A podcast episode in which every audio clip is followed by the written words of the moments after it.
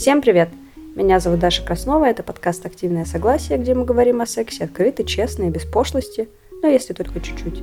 Уверена, каждый из вас хотя бы раз в жизни слышал фразу «бревно в постели». Но что такое бревно в постели? И главное, как им не быть? Об этом нам расскажет сексолог-психолог Елена Третьякова.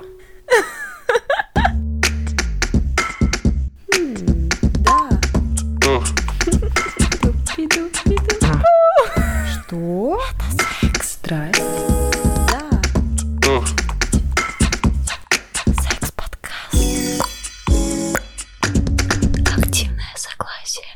Сегодня у нас интересная тема, которая тоже выросла из такого распространенного стереотипа про бревно в постели. Угу. Я вообще эту фразу частенько слышала, ну так, в народе, скажем так. И хотелось бы начать с того, вот тебе встречались ли когда-нибудь бревна в постели? Мне, мне встречались бревна в...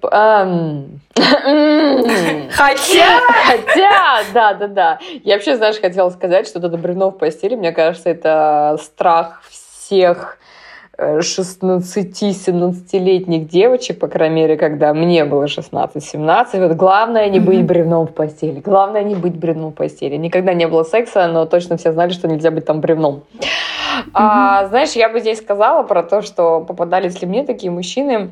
Часто встречается, не всегда, но часто встречается, что о чем жалуются женщины, что мужчины, у которых большой член, они угу. как раз никакие в постели. То же самое и с женщинами, которые знают, что некрасивые, знают, что вокруг них а, мужчины, тоже очень часто ведут себя так, условно, да, вот все, я лежу звездой, и я не заинтересована в удовольствии партнера. Партнер просто должен быть рад, либо партнерша должна быть рада, что вот я такой красавец, вот у меня есть огромный член, а член же, как известно, да, очень важен, самое важное э, в сексе, и поэтому я могу ничего не делать, я могу никак не думать об удовольствии партнерши. То есть я вот с этим сталкивалась и в э, личном опыте. Но это вот был единичный опыт, и все. Вообще, очень интересно ты, кстати, сказала по поводу красивых женщин. А, во-первых, не хочется говорить, что кто-то красивый, кто-то некрасивый, все красивы по-своему. Но я просто знаю, что а, у многих есть сомнения, однако я тоже слышала такую историю, что типа люди, которые, скажем, неконвенциональной внешности, они гораздо более страстные в постели, потому что но там, это я сейчас цитирую то, что я вот читала условно из, из Твиттера. Мужчина писал, что а, условно стрёмные ебутся как в последний раз, потому что думают, что этот секс последний. Uh, ну, как бы, а другой мужик, он писал про секс на live.ru, он писал, что типа э, хуже всех в постели модели, потому что они очень красивые, ну там идеальные, худые и все такое. И как бы вот у них как раз такая тема, как ты, ты, ты сказала. Ну, конечно, мы все понимаим, что это сексистское говно, говнище просто, и ни о чем не говорит. У меня был странный опыт с партнером, который смотрел на себя в зеркало постоянно. Mm-hmm. И из-за этого был каким-то, ну, бревнищем, потому что он смотрел на себя в зеркало, и ты такой, типа, ну, а я не это, мешаю. Этого... Я вот предлагаю вывести вот набор, что, какие качества представляет собой бревно в постели? Что это такое вообще за бревно в постели? Кто это? А, знаешь, это, конечно, странно, да? Мне кажется, обсуждать с, сексологом. Это, это даже странно звучит. Это странно звучит, да. А, я бы здесь как-то это помягче более, да, наверное, обозначила, что а, когда нету какой-то обратной связи от партнера, когда второй партнер не понимает, нравится ли, не нравится э, то, что я делаю партнеру, когда партнер не инициативен, тогда здесь начинаются, скажем, да, вот так вопросы. Да, и то, что на самом деле, с чем я тоже иногда сталкиваюсь, когда партнеры говорят, мужчины говорят, ну, я хочу, чтобы ты больше меня гладила, чтобы ты больше там меня обнимала, чтобы ты меня больше трогала. Но здесь тоже, да, нужно понимать и физиологию женщины, что э, не всегда это может происходить, когда женщина, бывают случаи, когда она полностью концентрируется на своих ощущениях и полностью получает mm-hmm. удовольствие и полностью отдается, то как и мужчине, как и женщине тоже не всегда хочется трогать, а хочется вот полностью на себе сконцентрироваться. Но опять-таки, если партнеры об этом говорят, то это, наоборот, очень здорово. Я, опять-таки, знаю пары, которые приходят ко мне и открыто говорят, что нет, это классно, когда я говорю партнеру, так, все, вообще не думай теперь обо мне, вот сейчас секс, условно, он для тебя, полностью расслабься, mm-hmm. я хочу, чтобы ты получил удовольствие. Очень сложно, когда партнер никак не дает знак, и в том числе и мужчины. В общем, тоже нужно понимать, что скорее российская реальность, э, постсоветская реальность, страны СНГ, это там, где э, мужчины не не эксцентричны в э, постели, где лишний раз они не будут стонать, кричать, э, что-то, возможно, говорить, что мужчины такие более сдержанные да, в этом плане, в отличие от женщин. А, и одна женщина вот, жаловалась, что говорит, я ему говорю, ну ты хоть дай какой-то знак, нравится тебе, не нравится, я там делаю тебе минет, и я не понимаю, ну хотя бы сожми меня рукой, чтобы я понимала хоть Три, три раза моргни. Три раза моргни, да. А то я, может, там стараюсь, а может, ей не нравится, а ты, бедный, терпишь. То есть, ну, здесь вот как раз, наверное, вот можно условно сказать, что вот ну не то, что даже бревно, но человек не дает обратную связь, и это может быть проблема в сексе. Кстати, интересно, э, вот мы обычно проблемы женщин рассматриваем, и я только хотела начать говорить, что вообще э, фраза про бревно в постели обычно касается женщин именно, и это очень тоже сексистское такое выражение, ужасное. Однако Э, в мужско-женских отношениях есть такая проблема, что в России, мне кажется, в основном, что мужчин не принято трогать. Ну, то есть мужчин не принято как-то особенно там трогать, гладить, потому что вот такое традиционное восприятие секса, да, что мужчина все с тобой там условно делает, и как бы и испаряется потом куда-то. Вот. И, и поэтому может быть еще дисконнект, что и мужчины сдержанные, не могут ничего сказать, и женщины их не трогают, и все это, и как бы и секс как раз и строится вокруг вот этого член вагина, что, по-моему, рушит примерно все. Да, да, да, да, да. И, в общем, мужчины а, из России, страны СНГ, то э, о чем мне жалуются клиентки здесь, которые переехали в э, Европу, и есть опыт и с мужчинами русскими, и европейскими, что, конечно же, русские мужчины намного закрыты, все, что касается секса. Не все, опять-таки, да, разумеется, не все. Я говорю сейчас про такое общее большинство. Э, все, что касается секс-игрушек, все, что касается каких-то секс-экспериментов, то воспринимается это как э, такая угроза скорее своей мужественности, своей несостоятельности мужской. И ой-ой-ой, это все зачем, это все для извращенцев, либо от хотят об этом поговорить, хотят вот, знаешь, лежать в эту сторону, но все равно это очень сложно обсуждать. Поэтому все, что сейчас очень часто я вижу, по крайней мере, может быть, такие клиенты ко мне доходят, но чаще всего именно женщины жалуются, что ну вот я предлагаю вот это, вот это, вот это, а мужчина закрыт. Но опять-таки, может быть, потому что у меня именно больше женская аудитория, чем мужская. Нет, нет, нет. Я когда готовилась, я прочитала форумы, много форумов, и там а, как раз женщины задают вопрос мужчинам, вот как вы определяете для себя эту фразу, да, что надо делать, что не надо. И многие женщины там пишут э, такой как бы комментарий, что э, условно сейчас я зачитаю даже, что если женщина не активна в постели, значит партнер как бы не ок. Ну, то есть, значит, проблема в партнере. То есть, э, опять же, мы говорим о том, что бревно в постели подразумевается, что это женщина, а женщины говорят, но-но-но, дорогой, возможно, я вообще тебя не хочу, или ты настолько там закрытый не включенный в процесс, что как бы мне не хочется быть с тобой там какой-то страстный, горячий. И вот это интересно, насколько желание секса влияет на вот эту вот э, раскрепощенность? Безусловно, безусловно. Я еще, знаешь, немножко хотела вернуться к вот предыдущему вопросу про mm бревно, потому что тоже считаю это важным, что на самом деле вот эти фразы, которые слышали девочки, mm порождают большой комплекс это на самом деле связочка вот к, к следующему этого вопроса, порождает большой комплекс, mm-hmm. что вот я должна, я должна ублажать, ублажать мужика. Но опять-таки это в общем а, в России. Опять-таки я здесь в Германии совершенно другая история. А, про Россию, что вот это такой более все-таки патриархальный взгляд. И э, насколько я знаю, что до сих пор есть различные курсы, главные идеи которого условно, ну вот соси, глотай, мужику это нравится. Тебе не нравится, понравится, угу. ну зато мужику твоему понравится, да.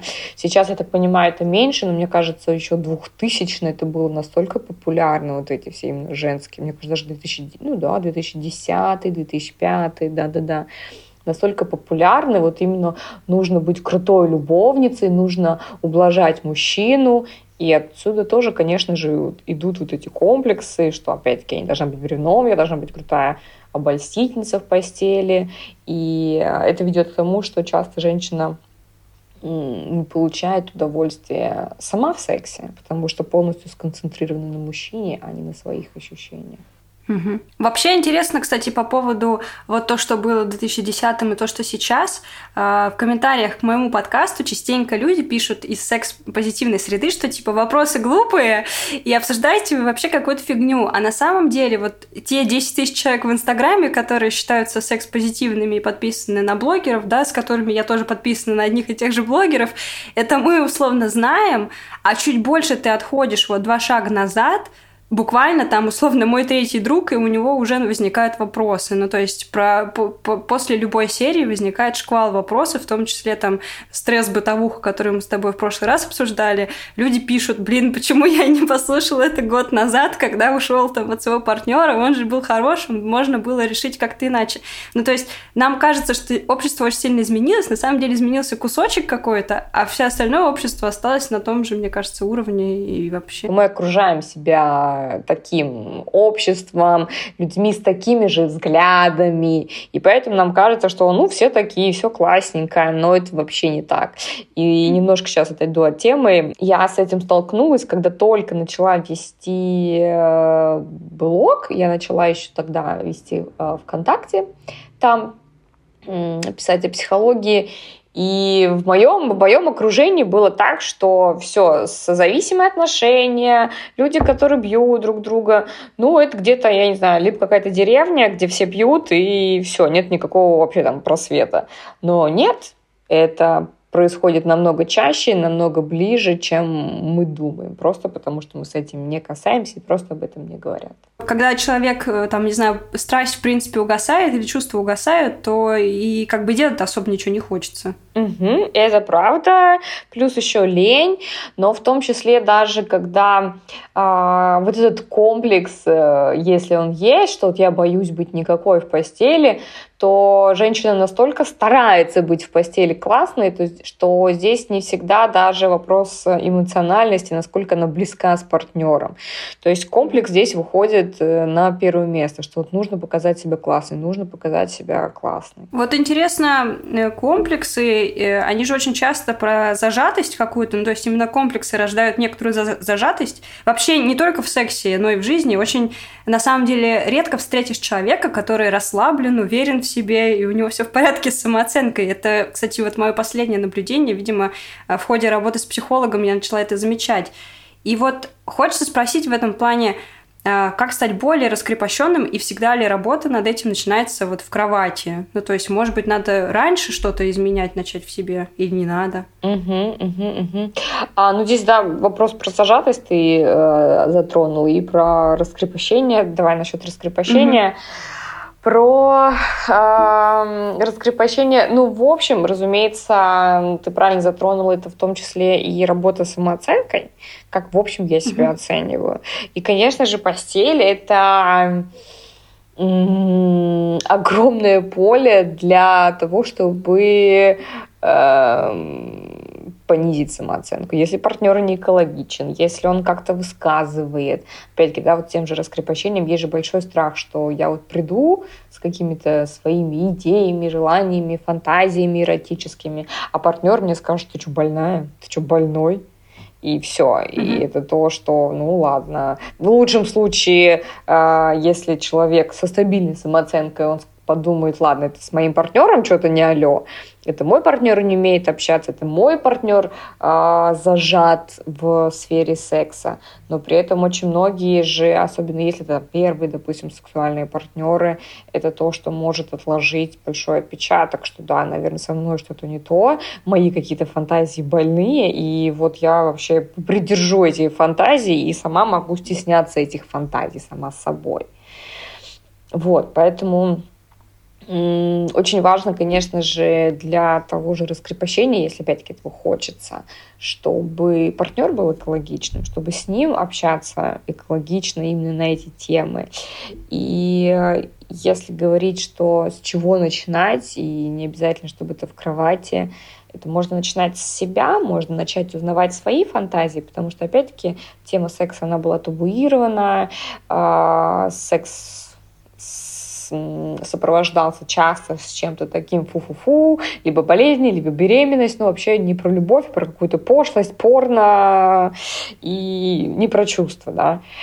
Хотя, наоборот, в сексе мы максимально уязвимы можем быть максимально открыты с партнером. И там, где мы максимально можем доверять. И очень многие же говорят о том, что э, я могу идти на сексуальные фантазии с тобой только в том случае, если я доверяю своему партнеру, я знаю, что он меня не обидит, не оскорбит никак. Вот. А возвращаюсь опять-таки, немножко так вот меня увело, mm-hmm. про а, узнавать свои фантазии, что нравится, что не нравится, тоже освобождаться от блоков.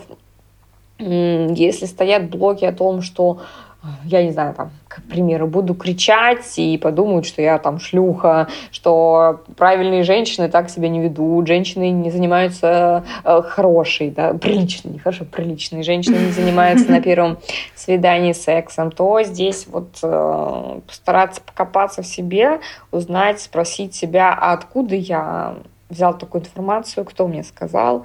Ну, чаще всего это, конечно, мамы и бабушки, либо это не напрямую было сказано, а как-то косвенно, ну, например, не знаю, был какой-нибудь там фильм, сериал, смотрели телевизор, и девочка услышала, как бабушка прокомментировала «фу, проститутки». Я сразу вспоминаю mm-hmm э, Саманту из «Секса в большом городе». Ну, моя мама как-то прокомментировала, дала понять, что это вот четыре условно падшие женщины, которые трахаются направо и налево, но не так говорила, но смысл был мне ясен, ну, что да, вот да. это фу-фу-фу.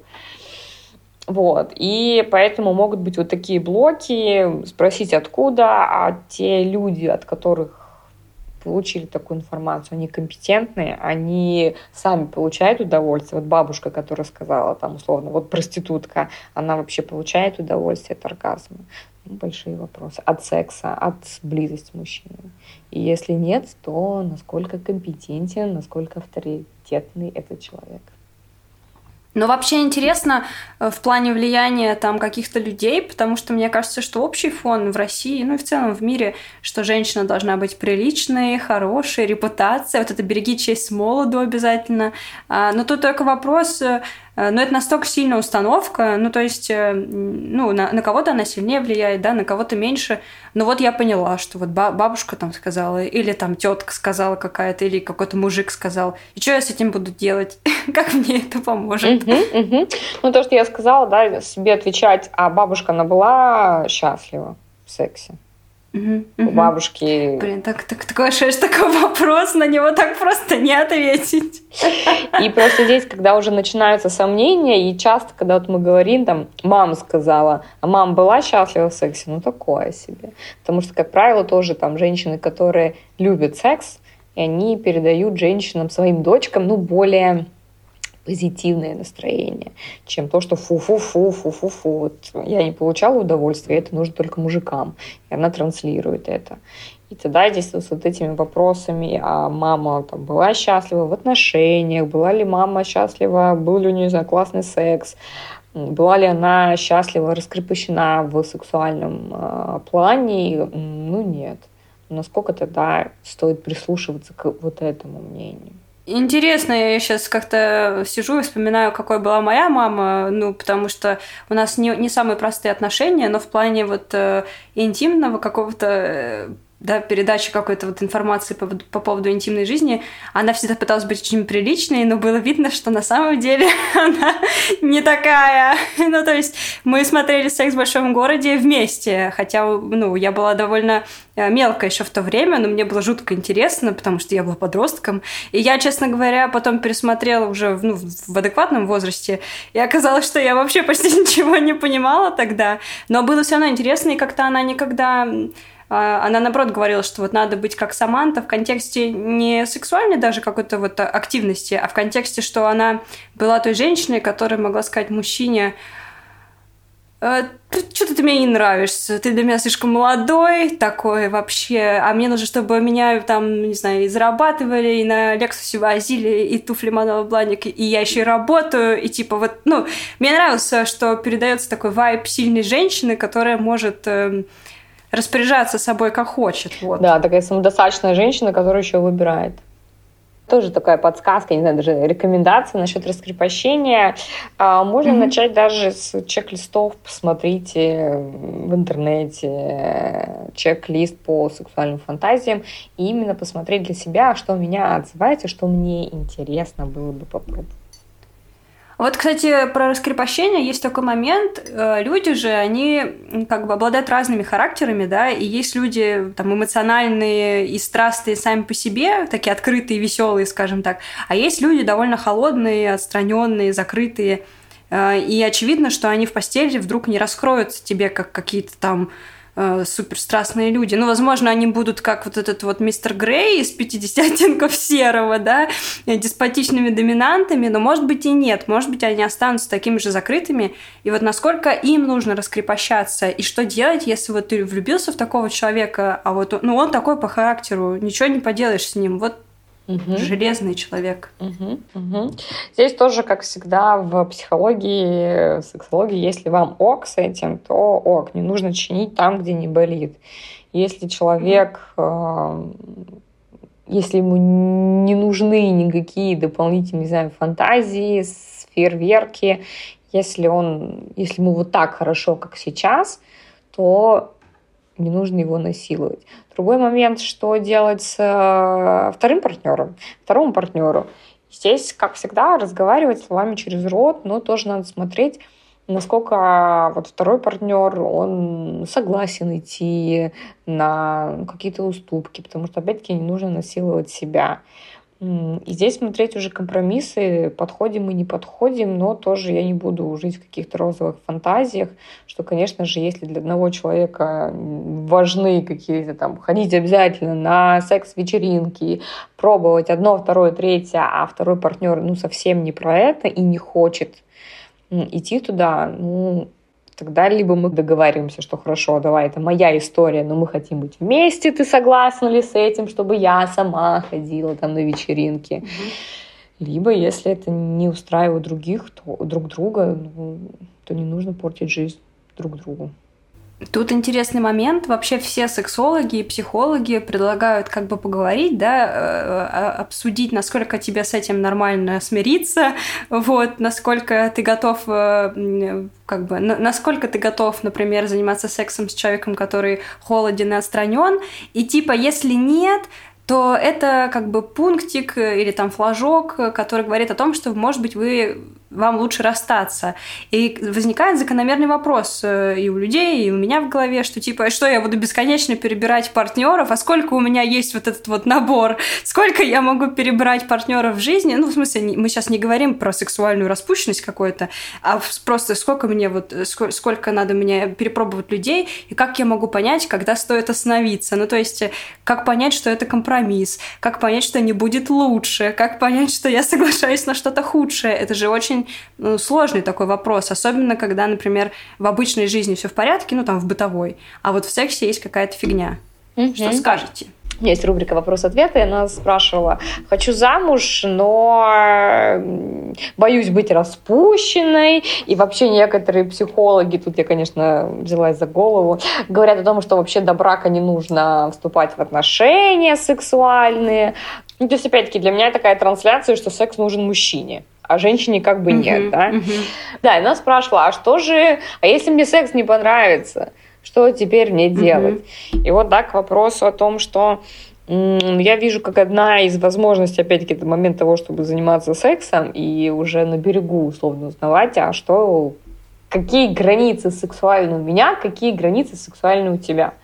Что бы ты хотел в роль, чтобы я хотела в роль, на что я согласна, на что я не согласна, на что, возможно, обсуждаемо.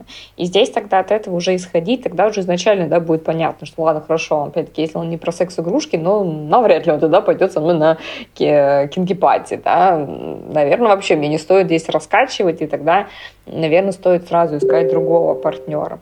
А про искать лучше, если уже говорить про психологию, а не только сексологию, ну, здесь я тогда уже смотрела бы, а, это может быть просто избегание близости. Что если я ищу mm-hmm. все время лучше, а если я не останавливаюсь. Либо это момент того, что, окей, я это не мой партнер, я просто боюсь от того, что, блин, вот мне три человека не понравилось, может быть, я перебираю, и, может быть, пора остановиться, а на самом деле окей, нет, вы просто знакомитесь и сейчас выбираете себе лучшее.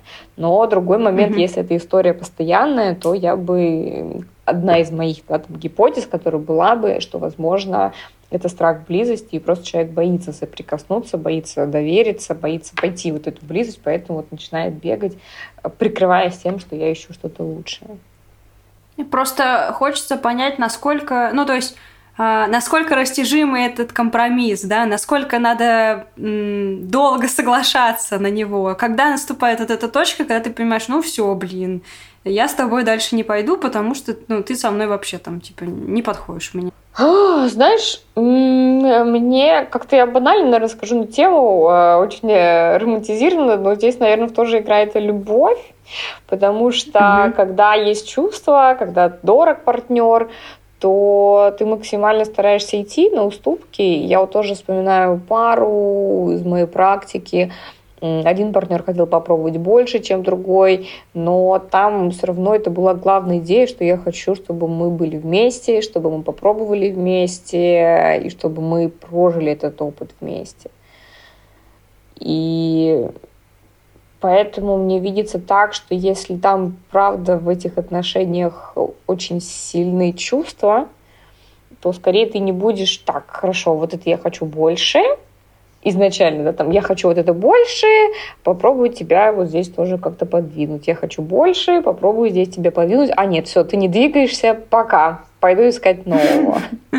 Здесь скорее там, наверное, не совсем это уже про чувства мне видится. Но опять-таки, да, я говорю, что все равно вот есть вот эта граница, да, потому что если э, изначально там, для меня было нормально секс-игрушки, а для партнера ненормально секс-игрушки, а тут он там подвинулся, а я все иду глубже, глубже, глубже, глубже, глубже, но здесь нужно смотреть, правда ли, и если я все время перебираю, могу ли я вообще оставаться в этой близости с партнером. Ну да, ну то есть, если мы берем условно ситуацию, что там партнеру не нравятся секс-игрушки, а он к тебе приходит и говорит, а я нашел себе другого партнера, которому нравятся секс-игрушки, и я с ним буду секс-игрушками, а с тобой просто так, то, наверное, это уже, ну, типа, и, и не все довольны таким решением, но, наверное, это уже не ок. Потому что я говорю, такие ситуации происходят, они происходят в реальности, и очень интересно, что все сейчас выучили умные слова, вот это полиаморные отношения, открытый брак, все дела, договоренности, а не измены. И все очень круто ими пользуются, имея в виду старые, старые, вот просто не враки, а новые просто. Типа, я назову это полиаморией, тебе будет хуево, а ты будешь страдать и плакать, а, но я буду говорить, что мы осознанные и классные. Да, да, да, да, да, да, да, да. Изначально, конечно же, старайтесь смотреть, чтобы уровень раскрепощения, он был схожие, чтобы вам было комфортно. И что мне тогда будет комфортно немножко расширить свои границы, партнеру будет немножко расширить границы, но опять-таки это не будет так, что вот э, для меня нормально секс э, ночью с выключенным светом под одеялом, а мой партнер меня тащит на вечеринки. Будут проблемы. Тогда здесь сразу нужно, правда, искать другого партнера и не ждать, не вымучивать себя. Вот интересный момент, э, что влияет на ощущение страстности больше, техника или эмоциональное включение. Рассказываю историю из моей жизни. Когда я только вступала в игру большого секса, у меня всегда были партнеры, которые старше меня, и у них уже был опыт. И я не знаю, слушайте, откуда у меня был этот стереотип ужасный. Короче, у меня очень плохая растяжка ног. Но я не могла никогда сесть на шпагат, хотя долго занималась танцами. У меня... Я не могу там сложиться в какую-нибудь там трубочку, складочку. Ну, короче, не, не, не могу, у меня ноги не тянутся и все. И я из-за этого жутко комплексовала, потому что я не могла ни ноги типа на плечи положить, ни... ну, никак я, короче, не могла свои ноги положить никуда. И мне все партнеры говорили, о, ты такая страстная, ты такая типа секси. И я такая, но я же на шпагат даже не сажусь. как это соотносится?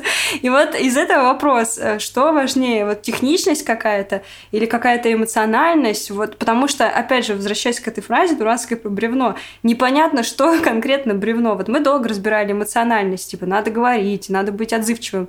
А техника важна? Угу, угу. Знаешь, у меня появился такой интересный вопрос даже. А ты старалась э, в том, э, с тем мужчиной и с теми мужчинами до тех пор, пока тебе не сказали насчет растяжки? Как у тебя было? Было ли такое у тебя, что так нужно тогда показаться секси-шмекси, нужно не быть бревном, раз уж у меня ноги-то не тянутся, нужно компенсировать это? Так, ну тут стоит отметить, что у меня опыт не только с мужчинами, но и с женщинами. В последние годы больше с женщинами. И у меня просто, видимо, высокая половая конституция. Ну вот я просто сама по себе такой человек, и поэтому, когда я уже как бы начинала заниматься сексом, у меня башка просто отрубалась. То есть у меня там были другие проблемы, что я могла там где-то не почувствовать, там, что мне там неприятно, ну потому что у меня в, угаре каком-то. Но вот про ноги я вот реально думала всегда об этом. Ну то есть вот как только с ногами что-то происходит, или там, знаешь, ну условно банальное, возьмем миссионерская поза, это, это с любым партнером можно mm-hmm. в нее поиграть. Самое банально. И я всегда думала, так, а вдруг у меня ноги, типа, там вот так вот не раскинутся, как у Анастасии Волочковой. И я реально, ну, в какой-то момент ты такой, вау, вау, все круто. Потом такой, так, ноги. И я не знаю, откуда это. Ну, то есть я даже вот, вот эта вот фраза, типа, а кто мне это сказал, я не знаю, кто мне это сказал. Может быть, э, кто-то на танцах сказал, может быть, кто-то там, не может, знаю, от обратного, может быть, знаешь, такое тоже бывает от обратного, что я тоже вспоминаю, что были же всегда такие фразы, что, о, ну, девочка гимнастка, занимается спортом, да, мужчина скажет да. спасибо. Да, да, да. Вот, может быть, откуда-то от, от этого. И, конечно, я никогда не могла понять. Э, меня всегда удивляли вот эти как бы комплименты после, потому что я такая, а что же меня хвалят? У меня же ноги не растягиваются. вот. Угу. А на самом деле, знаешь, так интересно, потому что ты сама ответила вот здесь на свой вопрос, э, говоря о том, что вот, мужчины мне говорили, что я такая страстная. И это момент того, что очень важно, получает ли, получаем ли мы удовольствие от секса. Чтобы не быть бревном, нужно mm-hmm. получать удовольствие от секса. Я говорю, что сексуальные женщины это те женщины, поскольку я чаще работаю с женщинами, да, что сексуальная женщина это та женщина, которая получает удовольствие от секса. Это то, что говорят в том числе и мужчины не та, которая вот прям старается. Ну, конечно, старается, это очень красиво, все такое, но это mm-hmm. все равно если мужчина, ну, скажем так, условно, хороший любовник думает не только о себе, то он видит, что, окей, женщина просто старается, но она не получает от этого удовольствия. Вот, поэтому хорошая любовница, чтобы не быть бревном, нужно просто получать удовольствие от секса, от самого процесса, получать удовольствие от партнера и не стесняться показать ему это, что мне нравится, что мне нравится процесс. Поэтому тоже, да, то, что заводит э, и мужчин часто, когда они видят, что девушка, там девушке нравится делать минет, поэтому более я не знаю, как экологичные, адекватные мужчины, если видят, что женщине это не нравится, ну потому что, ну надо же, все же делают минет, все же хотят минет, угу. которые говорят, слушай, ну не надо, не давить. Мне не по кайфу, когда я вижу, что моя девушка делает то, что ей не нравится. Проживу я без этого минета. Поэтому здесь вопрос о том, чтобы получать удовольствие. Я бы, конечно же, тоже как, эм, как сексолог сказала, классно иметь разные там техники какие-то, да, мануальные, ручные ласки. Это, это никогда не помешает иметь в арсенале для разнообразия секса, для того, чтобы получить удовольствие, доставить удовольствие партнеру. Да, это классно, и это неплохо. Но здесь опять-таки, да, вопрос, что если вы эм, пойдете отучитесь на 50, не знаю, способов сделать э, мужчине приятное ртом, а вас тошнит от этого, ну, никому от этого лучше не будет. Вот, кстати, еще интересный момент. Э, э, существует очень много разных там пост, да, можно их все в интернете погуглить но зачастую они физически трудно выполнимые. Ну, ты реально, или там, например, э, ну, ты вряд ли знаешь, но я знаю, если заниматься сексом руками, то руки устают, капец. Ну, то есть ты капец уставший, очень часто ты в какой-то такой закорюке находишься, и тебе тяжело физически. Ну, потому что, скажем прямо, не каждый из нас посещает спортзал э, как минимум два раза в неделю. И людям просто лень. Ну вот лень заниматься сексом. Вообще секс это довольно такое трудное, трудное занятие спортом. И поэтому все предпочитают всякие вот эти лежачие позиции, когда ты лежишь и особо ничего не делаешь, и потом спокойно засыпаешь в этой же позиции. И вот э, я хотела тебя спросить, как у сексолога, есть ли какие-то энергосберегающие позиции, но который там как бы чуть-чуть иначе повернулся, и уже вот что-то стало более любопытное. Может быть, ты можешь что-то посоветовать? Угу. Пару комментариев у меня к этому. Во-первых, у меня, конечно же, я здесь согласна, что правда, особенно когда в начале а, отношения хочет очень много энергии, очень много тестостерона у обоих. Давай так попробуем, давай сяк, наперекосяк. А потом, когда, правда, отношения становятся более уже спокойными, то уже, ну все, давай, беседерская поза тебе нравится, мне нравится, все. А, но здесь я призываю к тому, чтобы не скатываться в итоге к тому, что только вот у нас вот так все.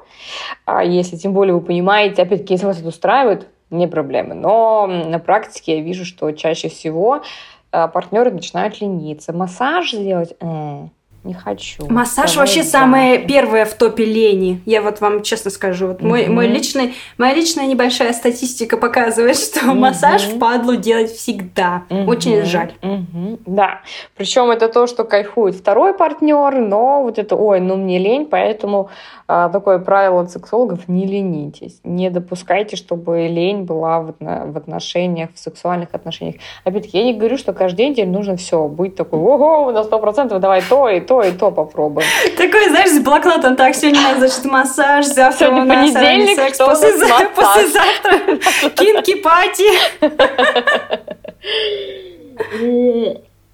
но э, следить за этим, чтобы вы потом не приходили и не говорили, у нас стал скучный секс, мы знаем, как все начинается, как все заканчивается, что вот это было разнообразие, это правда не лениться.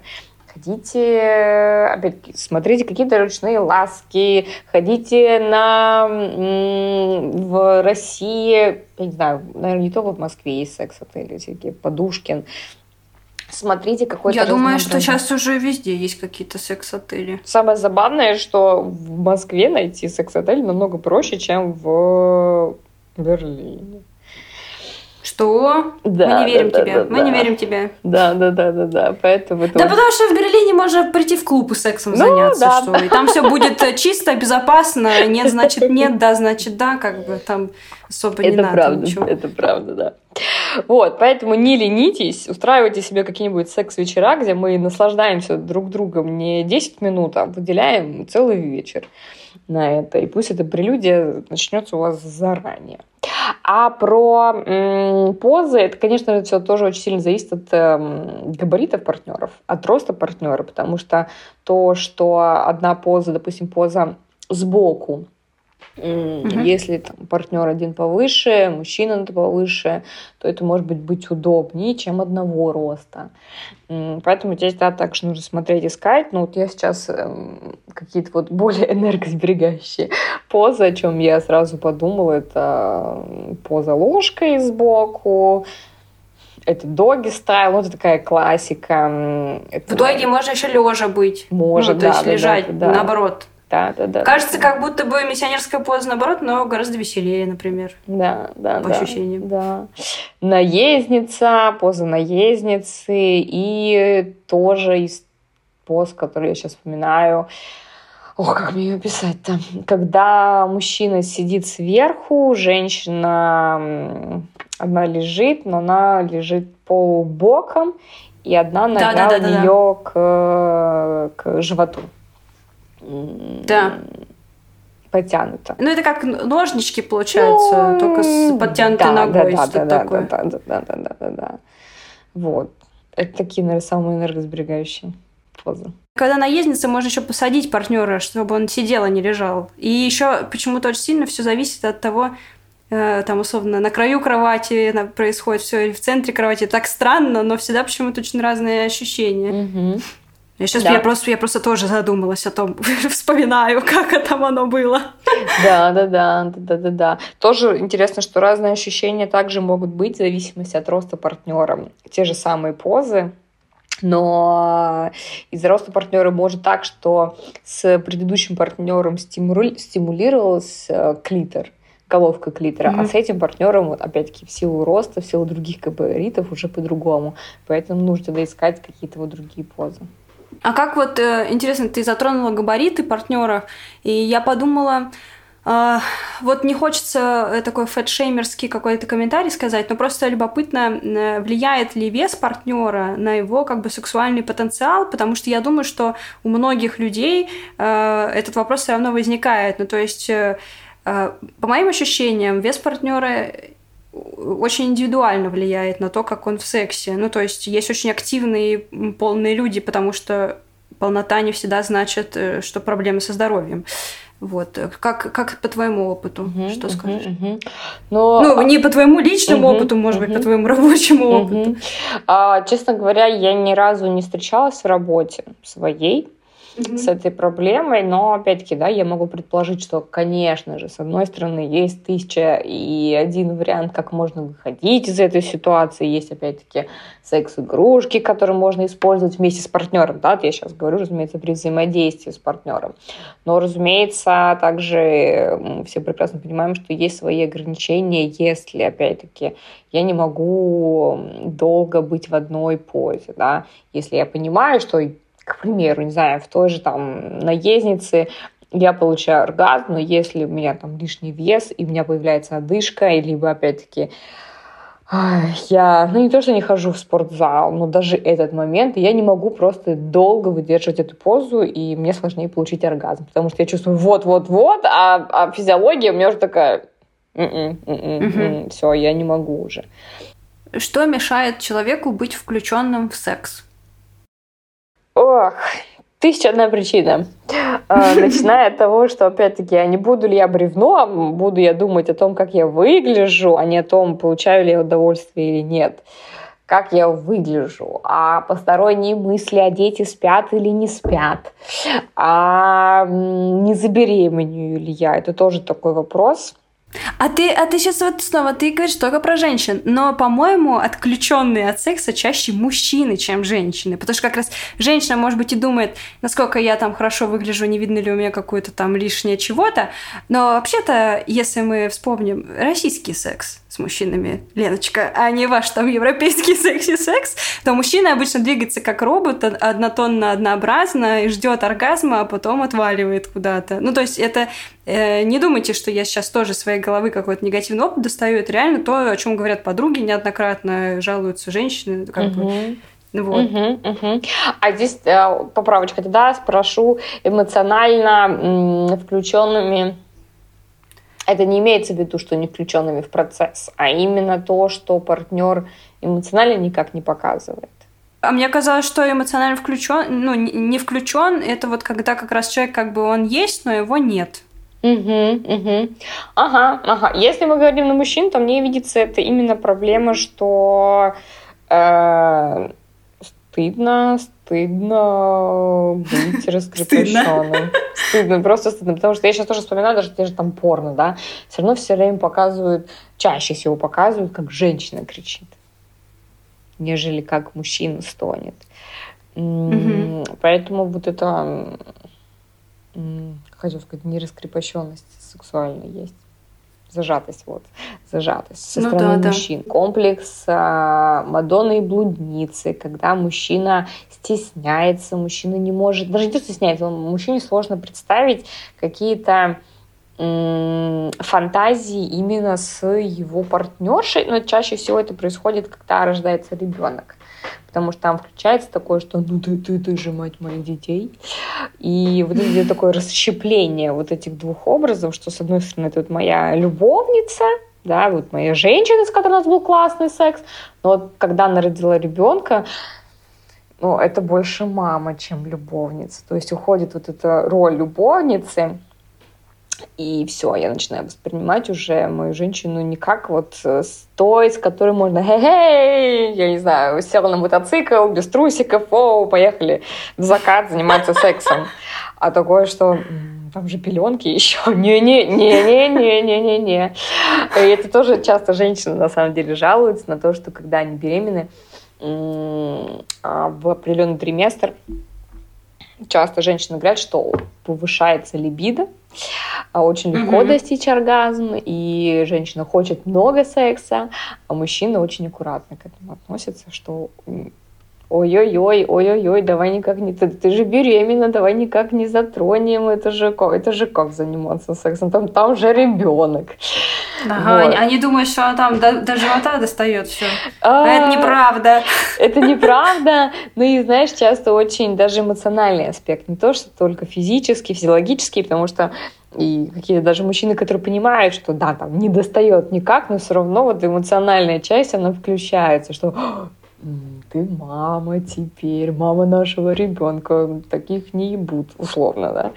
Все сводится к тому, что секс — это, конечно же, там техника, понятно, вообще не про ваш внешний вид, это сто процентов, очень много про голову, ну, то есть конечно. прям очень много про голову. Кстати, интересно, если человек в жизни зажатый, он в постели может быть наоборот? Ну, то есть, если как, можно ли как-то определить вот э, с виду, условно, как человек в постели, окей или не окей? Очень сложно. А, я бы так сказала, что если у человека низкая самооценка, то здесь может играть как в одну сторону, как, так и в другую. Опять-таки, да, вот если я боюсь, а что обо мне подумают, а что она обо мне, он что обо мне подумает, тогда я либо буду очень стараться, очень-очень-очень стараться в сексе, вся такая буду активная, буду активным, либо, наоборот, я буду бояться, стесняться. Ой, а что он обо мне подумает, а что он мне предложит. Опять-таки, здесь вот эта история также, про которую мы с тобой говорили, что я такой красавчик, я ничего не mm-hmm. буду делать в сексе. А, и опять-таки, да, также бывает, что в тихом омуте черти водятся, что, окей, человек может быть скромным, не зажатым, да, действительно таким скромным, но при этом в сексе быть раскрепощенным. Вот. А про то, что, да, ты сказал насчет тоже психологии, что очень тоже встречается частая история, когда говорят, я боюсь заниматься сексом, мне страшно заняться сексом. И это тоже момент про чистую психологию, про голову, что мне сложно быть открытым, мне сложно быть уязвимым, потому что, опять-таки, когда мы голые, это максимально уязвимая позиция для нас, ситуация, в которой мы находимся. И мне страшно, опять-таки, возможно, сближаться, потому что сближение для меня это больно из опыта, допустим, предыдущего, там, в отношениях с родителями, с кем угодно. Да, вот мир научил меня, если я с кем-то сближаюсь, то это больно. Поэтому мне может быть сложно. Вот. А возвращаясь к вот этому эмоциональному да, аспекту, что да, вот эти могут быть причины. А, могут быть причины того, что... Ну, а вот здесь я это часто говорю Часто это все-таки вот именно как раз мужская история насчет вот, э, разумеется, Мадонны и блудницы, когда рождается ребенок, когда женщина начинает вести себя как мама, и мужчина тогда уже тоже не очень включается в эту историю и, в общем-то, может перехотеть свою жену, потому что, ну, это мама моя, она там меня спрашивает условно, а это я сделал, а это я сделал, а документы я отправил, а вот это я проверил, и все. Но ведь реально в отношениях всегда есть человек, который вот может все профукать, что-то не собранный, такой вот рассеянный с улицы бассейна. И извините, пожалуйста, несмотря на то, что мужчины очень любят говорить про мужскую логику, про мужскую собранность, про мужскую вот эти вот все суперкачества, в основном женщины, ну, в России женщины такие, что эта женщина помнит миллион дел, у нее все там, бизи, бизик уже, все на бизике, все, она билеты купила, все там забронировала, она все знает, что доходы, расходы, кредит, куда что заплатить. То есть э, не, не то, чтобы она хочет быть мамой, просто мужчины такие, как бы... Здесь история в том числе, каких мужчин я выбираю. Один момент. Том числе, что это правда еще история женщин, когда эм, они сами начинают брать вот такую, ну что ли, главенствующую роль что угу. и мужч... она забирает ответственность у мужчины. Окей, ты там профукал, теперь я все делаю. Я вот это, я вот это, я вот это, я вот это. Но вопрос о том, что, знаешь, у меня э, бывший муж, он Юра, он все делал всегда в последний момент, но при этом он прокатывал. Это вот он был из тех, кто подтверждает что троечники, что устраиваются в жизни троечники, а не пятерочники, потому что троечники mm-hmm. учатся во время школы, вот все в последний момент. И вот он тоже делал все в последний момент. И это тогда здесь э, я думаю, что может быть желание женщин о том, что так, нужно заранее проконтролировать, но он же в последний момент это делает, нужно заранее все сделать. Но при этом нормально он жил, живет, да, там до 20, там, пока мы там, не с ними встретились, там, до 20, неважно, до какого-то времени мужчина без вас прожил, как-то прожил. Но поскольку у женщины другая модель поведения, которая не согласуется с моделью поведения мужчины, она начинает брать на себя вот эту ответственность. Опять-таки, мужчина в этом плане тоже расслабляется, как и любой человек будет. Я сейчас, опять-таки, не хочу только наговаривать на мужчин, то же самое, что и женщины делают, когда говорят, я вообще не занимаюсь там платежами. Я не знаю, как это делается. У меня делает это мужик. Хрен знает как, да? Ну, та же история в обратную. Поэтому здесь о том, чтобы не брать ответственность, особенно если это очень часто если такой э, фрик, э, я называю, ну, как контрол фрик, только нужно, нужно все проконтролировать. Но это опять-таки, да, вот вопрос это тревожности. Я. Это вопрос тревожности. Это я, контрол фрик. Вот. И тогда нужно все, чтобы было четенько, а если не четенько, меня это начинает нервировать. Но здесь вопрос о том, что ну ладно, окей. И э, женщина начинает еще контролировать мужчину там, где ее это никак не касается. Например, так, мы едем в отпуск, а он не взял теплые вещи. Так, нужно проконтролировать, чтобы он взял теплые вещи. Не он не взял, не знаю, какие-нибудь плавки. Но это его проблема, с которой он будет решать. Женщины иногда боятся забеременеть. И к вопросу о том, что, опять-таки, вот это реально, что некоторые мужчины такие, нет, я не хочу с презервативом. Давай без презерватива. Женатые также мужчины говорят про это. Вот у нас есть дети, все, отстрелялись условно, не хочу без, без презерватива женщина, она боится забеременеть. Поэтому женщина может также не получать оргазм от этого, не может включаться, потому что думает о другом.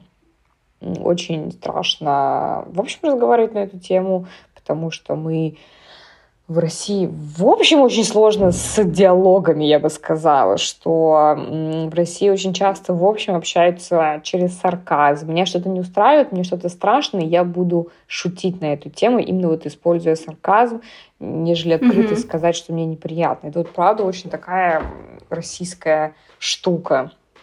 Пассивная агрессия такая. Да, да, да, да. Ну и отсутствие какого-то банального секс-образования, потому что шуточки, незнание там, того же анального секса, когда мы хотим попробовать, но мы не разговариваем с партнером, мне трудно сказать, что я хочу в сексе, мне трудно сказать, что я хочу больше ласк именно анальных, допустим, я боюсь там, что а вдруг будут выделения, а как на это партнер посмотрит, а у нас нет диалога, а он меня вдруг еще не поддержит, а вообще вот я тут, не знаю, боюсь какую-то позу, потому что я боюсь там, что будет какой-то звук, что вот этот эффект пукающей вагины, а мы теперь все сгорим со стыда и так далее. Какие-то элементарные даже вещи, которые касаются... Ну... Что делать, скажи, что делать с пукающими звуками?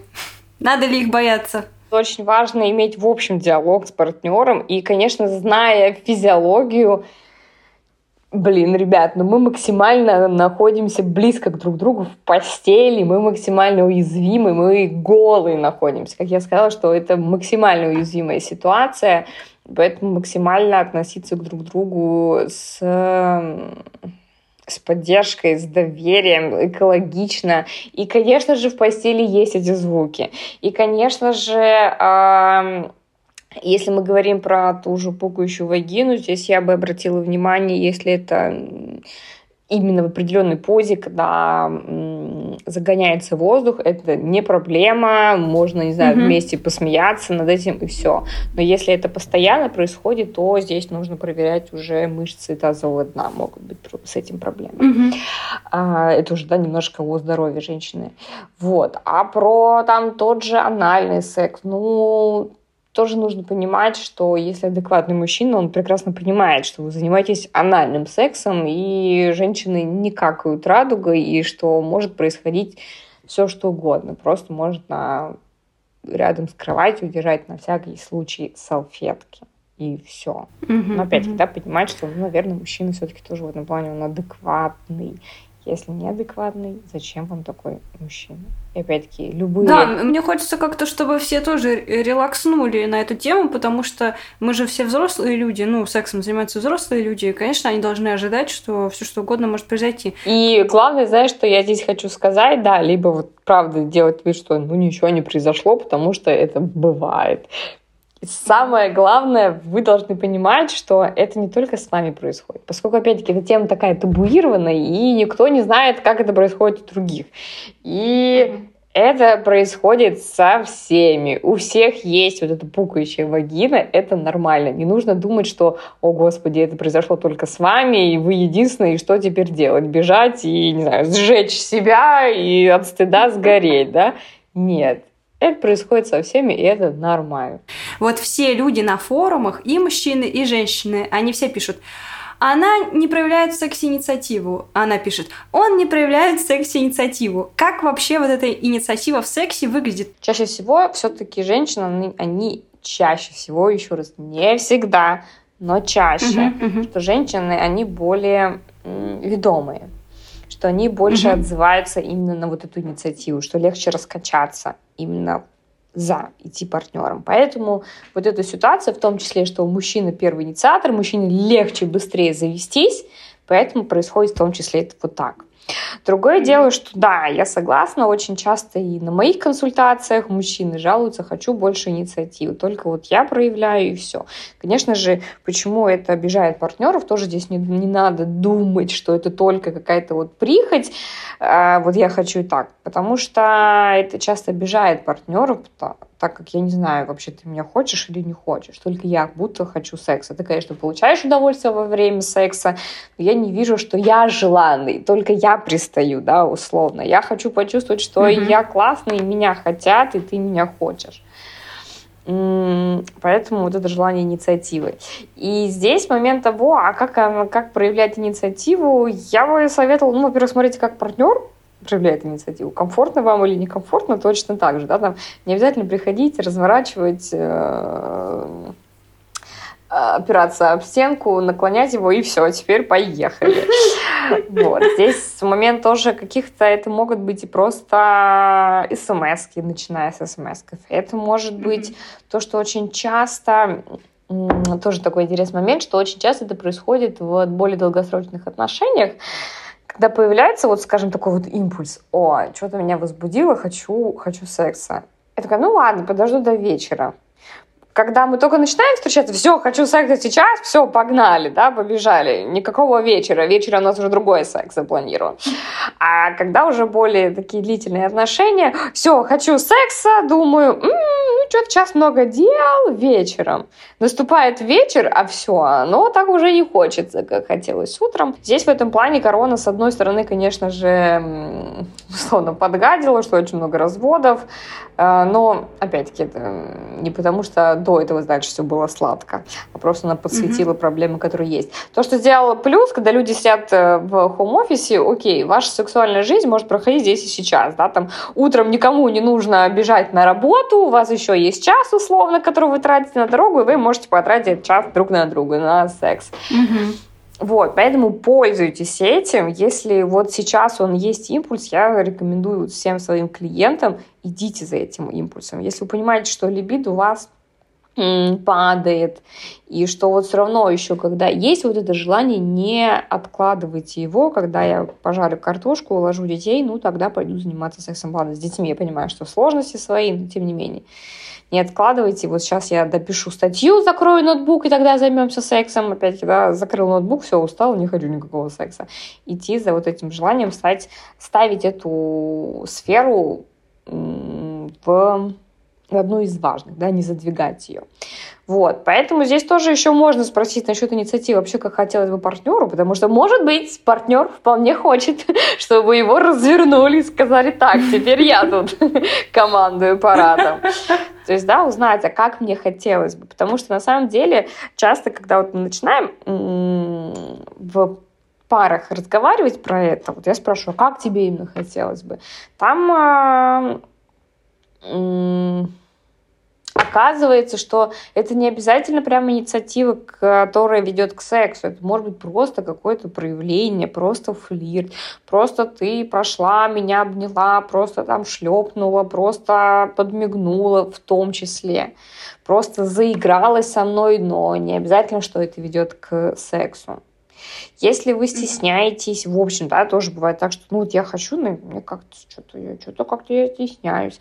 Начинайте с малого, напишите, чего бы вам, условно, хотелось большего, и маленькие шажки, шажки по направлению к этому, да, там спрашивают, так, ладно, ну, написать смс какую-то я могу? Могу. Отправить фотографию могу? Ну, страшно, но могу. Предложить что-то партнеру, не знаю, с завязанными глазами для меня более менее страшно, менее страшно. Хорошо, тогда я иду вот в этот страх. И здесь тоже отходить от того, что мужчина должен да, там, проявлять инициативу, если есть такое да, вот в голове, что только он. Нет, уходите. Говорите тоже о фантазиях, что бы ты хотела, что бы я хотела. Тоже это помогает такой раскрепощению и пониманию, а что бы хотел также партнер. И про инициативу ну, это, наверное, не про совсем инициативу, но хочу вот в конце дать такое упражнение классное. Не помню, говорила ли я про него в предыдущий раз или нет. Когда есть какая-то зажатость, если тоже сложно попросить партнера о чем-то, напрямую, то есть такое упражнение, когда вы говорите партнеру, что сейчас я сделаю то, что бы я хотела, чтобы ты со мной сделал, а потом мы поменяемся местами. Ну, то есть, если вы хотите, чтобы вас целовали в шею, вы начинаете его целовать в шею. Итог этой серии примерно такой. Под бревном в постели очень часто подразумевают человека зажатого, отстраненного и не включенного в процесс. Однако причин для этой зажатости может быть очень много. Возможно, у вас такой характер, а может быть, вам не нравится секс с партнером, а может быть, у вас просто остыли чувства и уже вообще ничего не хочется. В любом случае, это повод поговорить. Ну и на этой ноте я, конечно же, желаю вам прекрасной недели, ваших сложных разговоров, а также прошу вас ставить нам лайки, писать комментарии и рассказывать о нашем подкасте друзьям. Так его видит больше людей, слышит больше людей, и больше людей становится счастливы. Всем пока! Активное согласие.